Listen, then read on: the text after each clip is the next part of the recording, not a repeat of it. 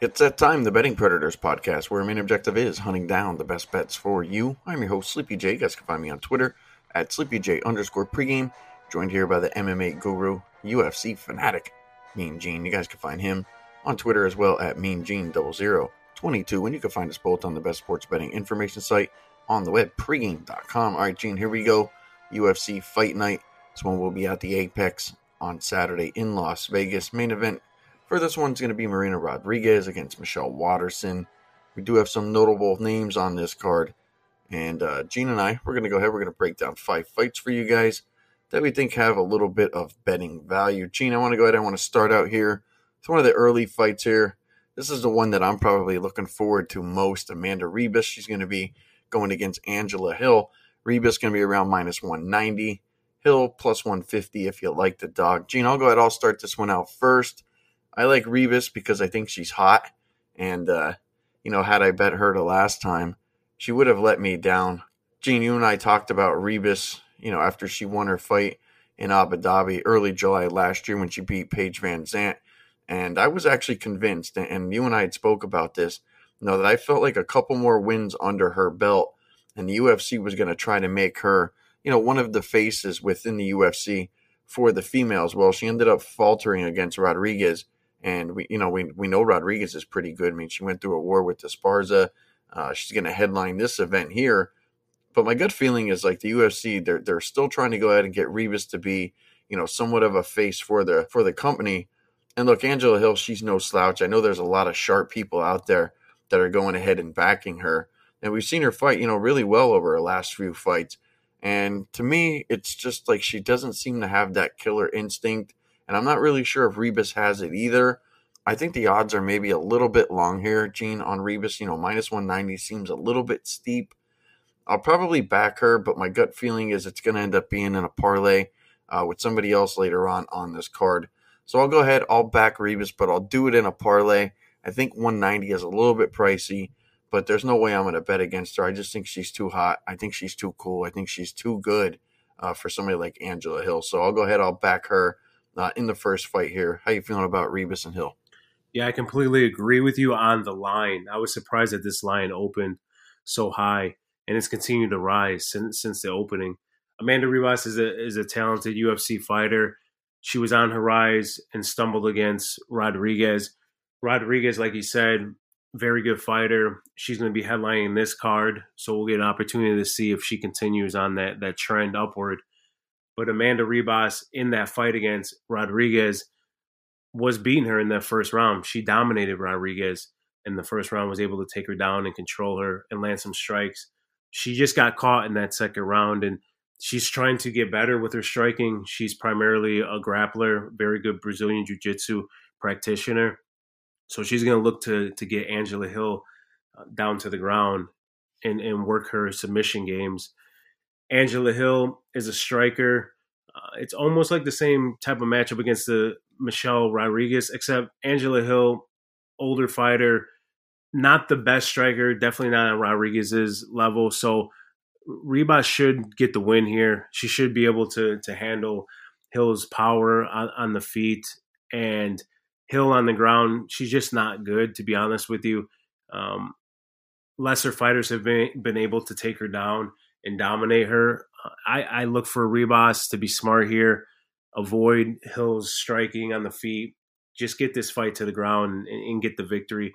As we already said, she's one of the better prospects in the strawweight division. I think she realized, like, hey, I was winning my previous fight. I got caught. Let's be smart this time out, get the win here, and just continue to move up the strawweight division. So my pick is Ribas here. I believe she needs to go into a parlay. To take her straight would be crazy. Yeah, we don't know if that knockout against Rodriguez is going to affect her moving forward in her chin. She has been knocked out before against Viana. And so, and Hill's got decent power on the feet, so I don't want to back her as a 190 favorite, so she's more of a parlay piece, in my opinion. But the straight pick is Amanda Ribas here. All right, well, I'm glad you kind of agree with me on that one. I was worried that you might go against me and actually take Hill. There's a lot of sharp people out there that are going ahead and they're backing Hill. I won't do that. I've watched her fight. She's been half decent, but for me, I just feel like Ribas is probably the better fighter. Let's jump into our next one here. We're going to have Diego Freya. He's going to be plus 150. He's going to be an underdog in this one against Gregor Gillespie. Gillespie's going to be another minus 190 favorite. Here's what I'm going to do, Gene. I'm going to go ahead and I'm going to play this one to go the distance. My gut feeling says, both of these guys are solid. Both guys are solid on the ground, but I doubt either guy will get, a decent advantage on the ground and force a submission or a stoppage. I feel like the odds are a little bit steep here to probably go ahead and back Gillespie. I figure why lay minus 190 with the fighter who, he's not exactly a lock. And I feel like I could lay minus 210 for this to go the distance. And that just seems like, the safer bet for me. I have respect for, Diego Ferreira. I think that he could go out there and win this fight. But my gut feeling is, do I want to back minus 190? Do I want to take plus 150? I feel like it's a little risky for me. I feel like this one probably goes the distance. Don't have a real strong feeling on this one, but I would probably just play it to go the distance because I feel that that's probably the safest bet. So I'll probably just go ahead and do that. That's probably all I'll do for that fight. What do you got? Yeah, I'm feeling frisky here. I'm actually going to go with Diego Ferreira here. This is going to be a tough fight for him, of course, especially after fighting Benil Dariush in his last fight, and he was taken down 5 times in that fight. So naturally, and this line kind of confuses me a little bit, but I also do understand because of his previous fight. So in that fight, he was on a rise 6 or 7 fights in a row. He was looking like he was going to crack the top 5 in the lightweight division. He fights Dariush. Dariush is a strong grappler, but even more importantly, he's a very good Brazilian jiu-jitsu practitioner. So is Ferreira. And you felt like the fight would be contested on the feet. It wasn't. And Dariush utilized his grappling and his wrestling and was able to kind of control Ferreira. Now the fight ended in a split decision, so one of the judges had Ferreira winning that fight. And it was very close. I believe I actually took Ferreira in that matchup as well. So I was on the losing end of that. But it was a close fight. Ferreira is very good on the ground. And even when Dariush was taking him down, he was looking for Uma Plata. He almost finished him there. A couple other submission attempts. And against lesser fighters or lesser like Brazilian jiu-jitsu practitioners, which is Conor Gillespie, I feel like those type of fighters would have gotten caught and ended up getting submitted. Dariush didn't. So congrats to him. He ends up beating Ferreira. But I feel like that one loss is like, that's why he's such to me, a big underdog. I feel like this line should be lined a little bit closer, to be honest with you, where more of like a Ferreira, maybe a plus 125, plus 130, and Gillespie more of like a minus 160, 170 I could see. But minus 210 is what I'm seeing at DraftKings. That's a little insane to me. Gillespie, very good wrestler. That's his game. He pressures you. He has great cardio. He's relentless.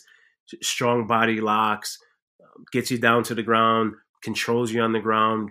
He's very active. He tries to pass your guard, ground and pound. He looks for submissions himself on the ground. But going up against Ferreira is going to be able to look for submissions and try to lock up, triangle chokes, arm bars, leg locks. And I don't think Gillespie's really ready for that. He hasn't fought any competition that's at the level of Ferreira. Especially in the Brazilian jiu-jitsu side. And Ferreira on the feet can definitely match Gillespie's pace. He's a pressure fighter. He has great cardio. He's got good power. He's a pretty good striker as well. Like, whereas Gillespie, his base is wrestling, and he's transitioning into striking. He's getting better with his striking, but he's not. His base is wrestling. Whereas like Ferreira, yeah, Brazilian jiu-jitsu, black belt. But he is a striker, though, at heart as well, and a pretty damn good striker. So, I feel like just the value is all on Ferreira here. I couldn't believe it was at 165. Don't get me wrong. Gillespie's very talented, but he's been out for over a year after his head kick loss to Kevin Lee in November of 2019, I think it was.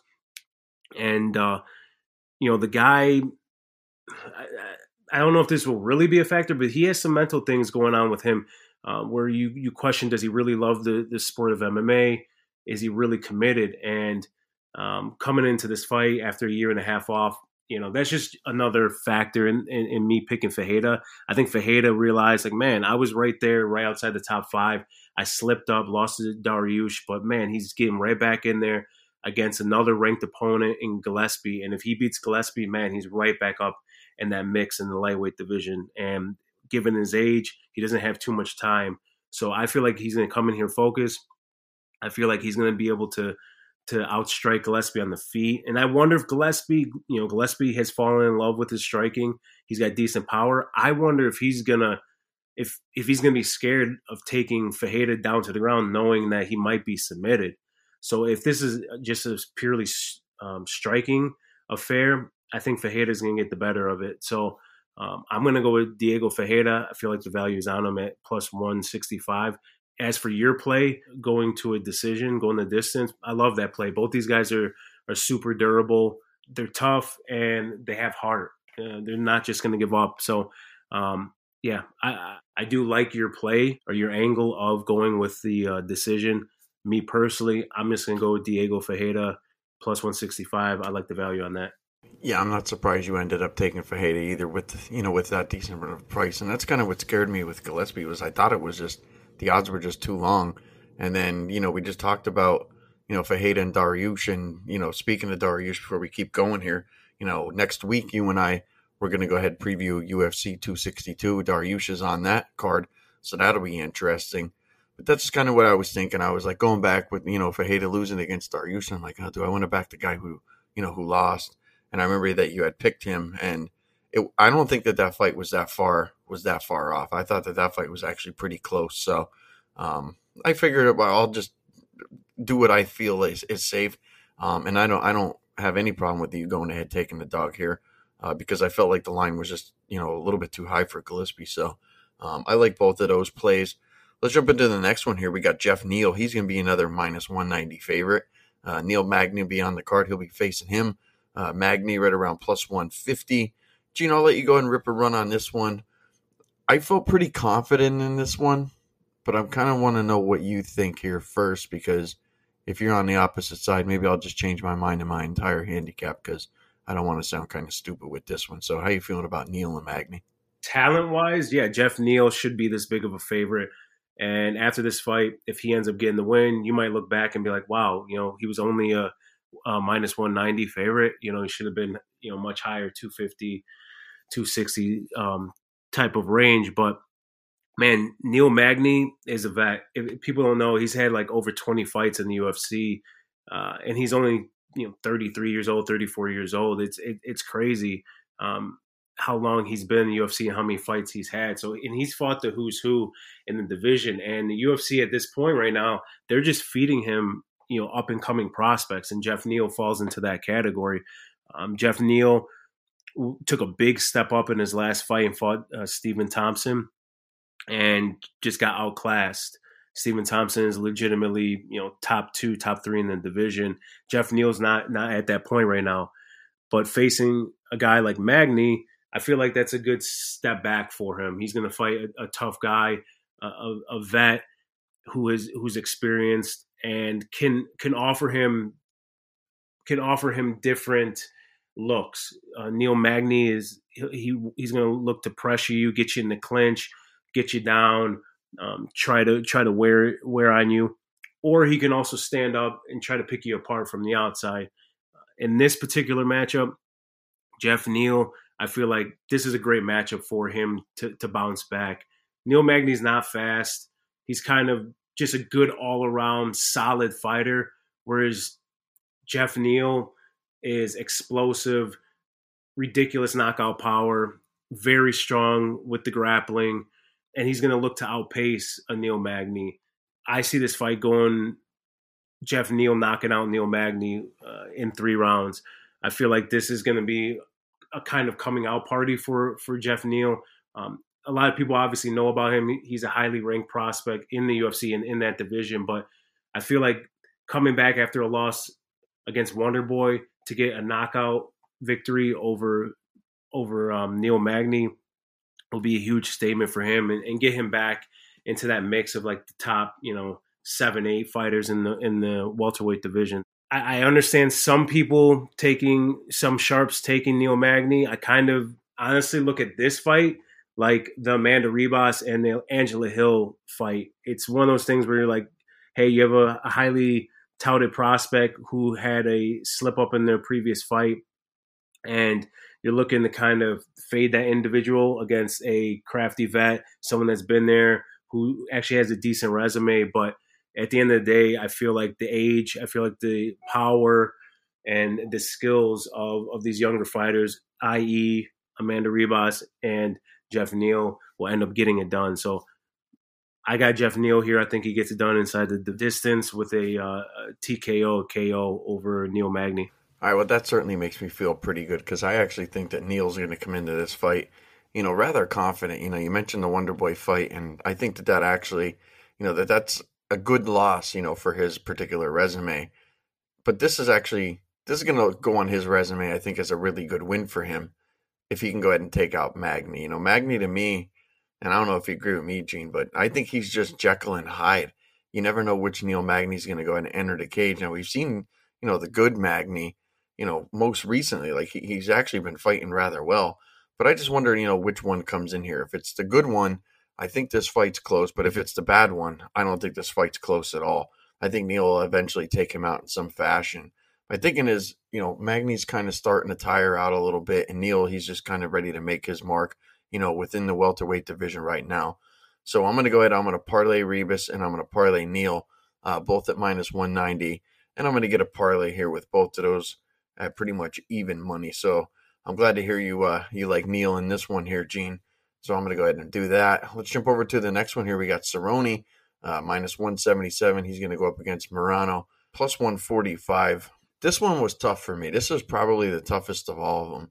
I feel like I can't back the dog here. I'm worried that Cerrone is kind of getting up there in age as well.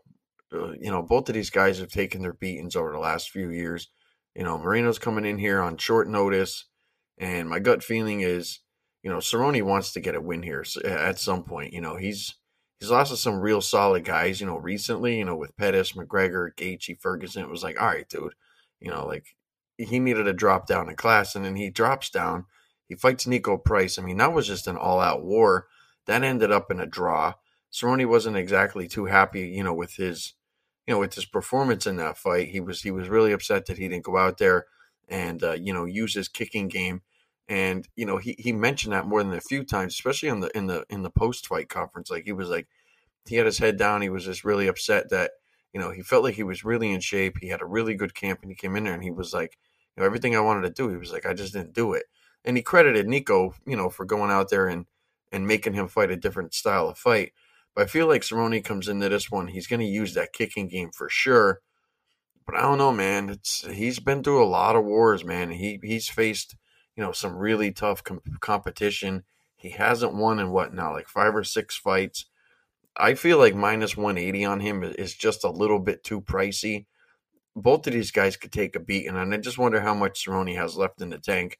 Now, Gene, he hasn't said that he wants to retire. He'll probably, you know, go in this fight and say the same thing. I mean, Cerrone's, you know, he's just one of those grizzled vets that's going to be around for, you know, quite some time. I feel the same way with this fight, you know, like I do with the Fajeda and Gillespie fight, that it's probably going to end up going the distance. I could lay -210 on this one. I feel like both of these guys are going to step in there, try to do their thing, but I don't think either guy is going to take each other out. I have a feeling that at the end, they're both going to be standing there. One of them's going to get their hand raised. I don't think there's any way that Cerrone ends up with, you know, 2 fights in a row that end in a draw. So me, it's to go the distance -210. I think this will be a pretty entertaining fight. I'm glad to see Cerrone on the card. You know, just being a fan of the UFC and a fan of him, you know, I hope he ends up getting a win here sooner or later. But I mean, man, it's tough to go ahead and back him, especially at that price, you know, with the results that he's been getting. And if he can't take out somebody like Nico Price, you know, you got to wonder what he's going to do here. I was actually hoping that Nico Price and him would actually run it back here rather quickly. So I'm actually looking forward to that fight if that fight happens again. I thought that one was awesome, but that's what I'm going to do, Gene. I'm going to go ahead and play this one to go the distance, -210. feel pretty confident in that. What are you thinking about for that fight? So my initial thoughts when the fight was booked, because Diego Sanchez, it was originally supposed to be Cowboy versus Diego Sanchez. Cowboy Cerrone would have destroyed Diego Sanchez. So this is more competitive fight here against Alex Morono. So my initial thought was Alex Morono, you know, jump on him, dog, you know, plus 160, plus 170. You got Cerrone on the 4-fight losing streak, you know, hasn't won a fight in his last 5 fights because of that draw against Nico Price. But after doing some tape study and really digging back into it, there's no way I'm taking Alex Morono here outside of a lucky punch. You know, if Cerrone's chin is shot for whatever reason, because he's been in some wars and he has been knocked out recently, if his chin is truly shot, which I don't think it is, if it is, then Morono has a chance, you know, puncher's chance to knock him out. But Cerrone is just better everywhere. There's just striking, he's light years above Morono. Grappling, light years above Morono. There's just no aspect of this fight that Morono is going to have the advantage in. You have Cerrone, who has fought, this is his last 5 fights. He fought Nico Price. Nico Price was landing bombs on him. Cerrone was able to stay in there. He fought Anthony Pettis. He fought Conor McGregor, Justin Gaethje, and then Tony Ferguson. So those are his last 5 fights. Those are the who's who. Those are all killers. And he was able to, in some of those he got knocked out, obviously. But, man, he's fighting killers here. This is Donald Cerrone. He's fought the who's who. We don't even need to go through his entire resume. And then you have Alex Morono on the other side. He's just 18-7. I don't think he's of Donald Cerrone's caliber. I just feel like this is a winnable fight for Donald Cerrone. There has been whispers about Donald Cerrone retiring, like this being his last fight. I don't believe it. You know, it's Donald Cerrone. I think he's going to fight until the doctors or someone tells him he can't fight anymore. I think he's going to fight until his leg falls off. So in this matchup, I got Donald Cerrone. I think he easily beats Alex Morono, and I think it definitely has a chance to go into a decision. Both these guys are tough. That's one thing I will give Alex Morono credit for. He is a tough fighter, and we already know about Donald Cerrone. So. My pick is Donald Cerrone here to beat Alex Morono. Yeah, I certainly can't fault you for that. I think if Cerrone comes in here and he fights to kind of breaks out all his weapons, that there's probably no way that he'll lose because he just has way too much, you know, in his arsenal. And then you have to figure the motivations there, Gene, too, for him to go ahead and finally get a win under his belt. It's just scary, you know.